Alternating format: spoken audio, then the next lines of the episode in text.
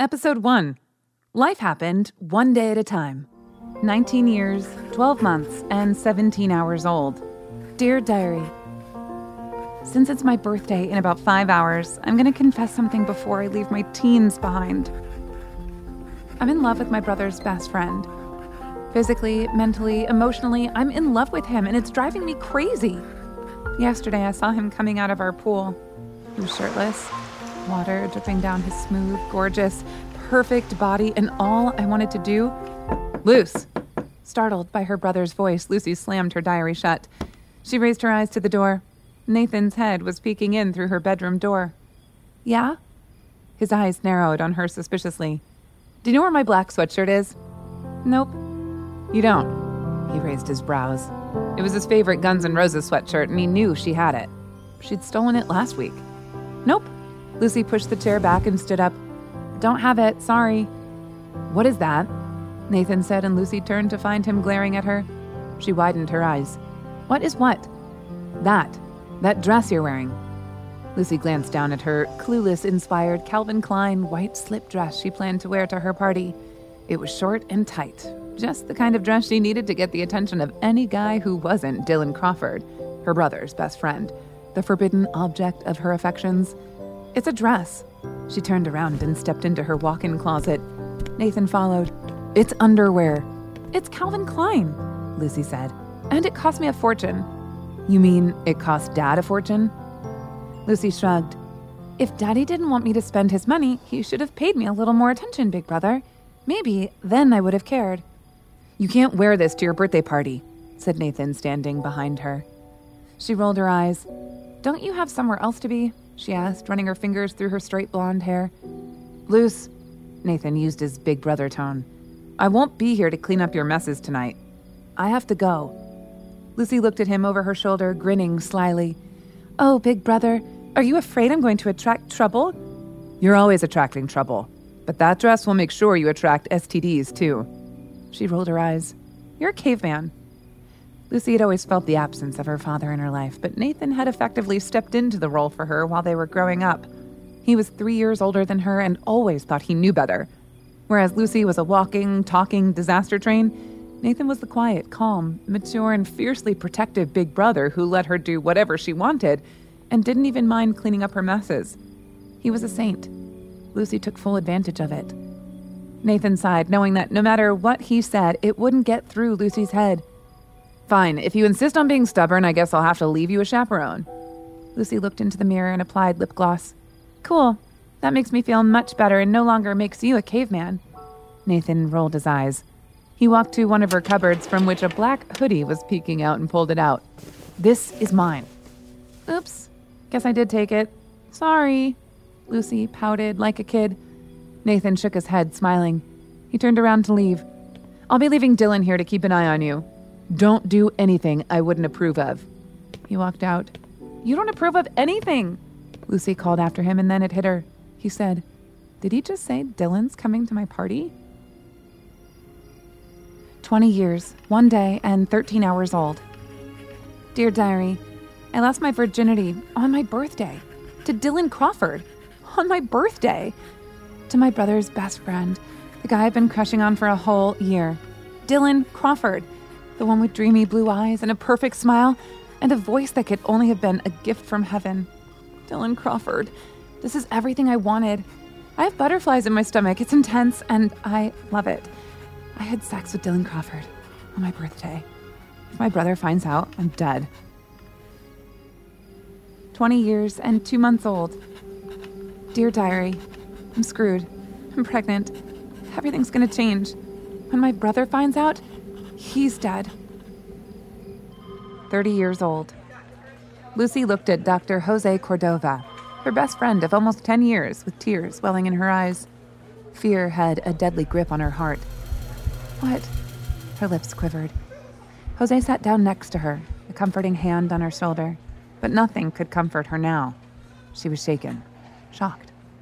Why, why, Jimmy? Lucy turned to him. Jose had a grim look on his face. I'm sorry, Luce.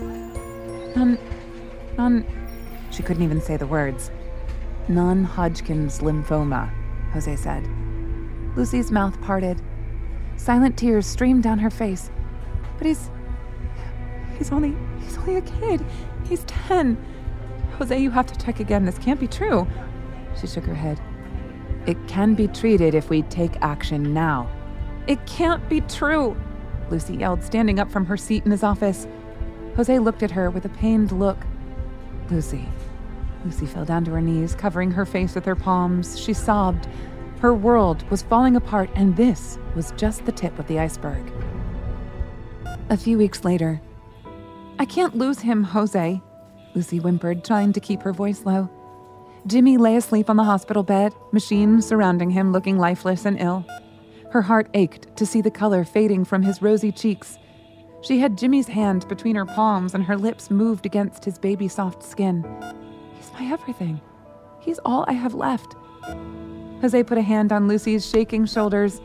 We'll try our best, Luce. You know I'd do anything to save that kid. I love him like my own. We've got the best team here. Lucy sniffed. Lifting her tear stained face to look at Jose, she smiled. I know, it's just. It scares me sometimes. I love him so much. She looked at Jimmy, her eyes glistening with tears. I know you do, Uncle Jose said. A heavy silence enveloped the room until Jose spoke again. Lucy, you need to get in touch with him. Lucy stiffened. She knew this day would come. She knew it the day she found out that her kid had cancer, that she would have to go back into her past and to that one person she never wanted to go back to. To face her demons, to kill every ounce of her pride and knock on the door of a past that had scarred her so deep she could still sometimes feel her heart clench in its grip in the middle of the night. Is there no other way? She asked in a meek, tired voice. She knew there wasn't, but she wanted to make sure it was the last resort. Jose's lips pressed into a grim line. You know, I hate that bastard just as much, but. He trailed off. But he's the father of my child, she said matter of factly. Lucy slowly dropped Jimmy's hand and stood up. Silence followed. Lucy walked up to the couch and Jose sat down next to her. I'm not sure he'll even care, she finally said. There was no doubt in her tone. She knew he wouldn't care.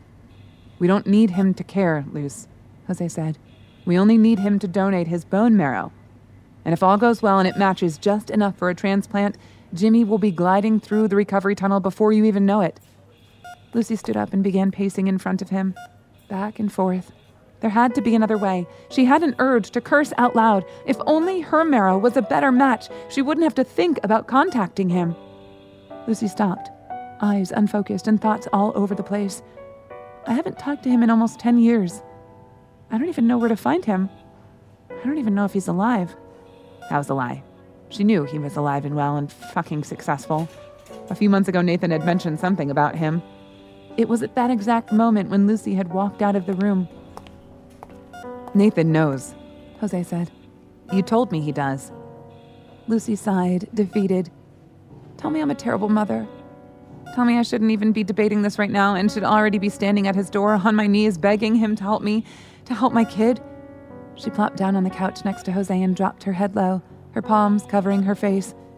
I'm a terrible mother who can't get past her own fucked up past for her kid. A hand came on her back, warm and supportive. You're only human. That guy really hurt you, Luce. Lucy let out a shaky laugh. It's like you were there. Jose's hand cupped her shoulder from behind. Well, I've been here for a long time, and from what you've told me about your past, I know how hard this is for you. Hell, it is for me too. I might not have been in your life when it happened, but I was there for the aftermath. I've seen you pick up pieces of your heart and your life and mend it all together into this masterpiece that it is now. I don't want you to ever face that piece of shit again. But as Jimmy's doctor and someone who cares for the both of you very deeply, Jose sighed, he's our only option at this point. After leaving home five months pregnant and so very alone, Lucy had moved into the apartment in front of Jose's. He was a medical student and she was knocked up and broke. There had been an instant connection between them, but with her heart broken and shattered into unmendable pieces, Lucy could never love again. No one but the life growing inside her mattered at that moment. Even though Jose had never proposed anything more than a friendship, Lucy had found out over the years that he'd had feelings for her since the very beginning. But out of respect for her and her past, Jose settled with just being friends. Best friends. Over the years, Lucy had opened up to him about every dark secret of hers.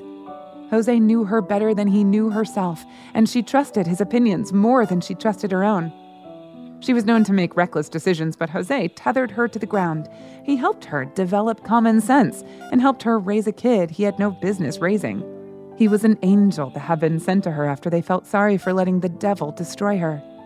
Lucy let Jose's words stir in her mind for a second. She turned to him with a sad smile.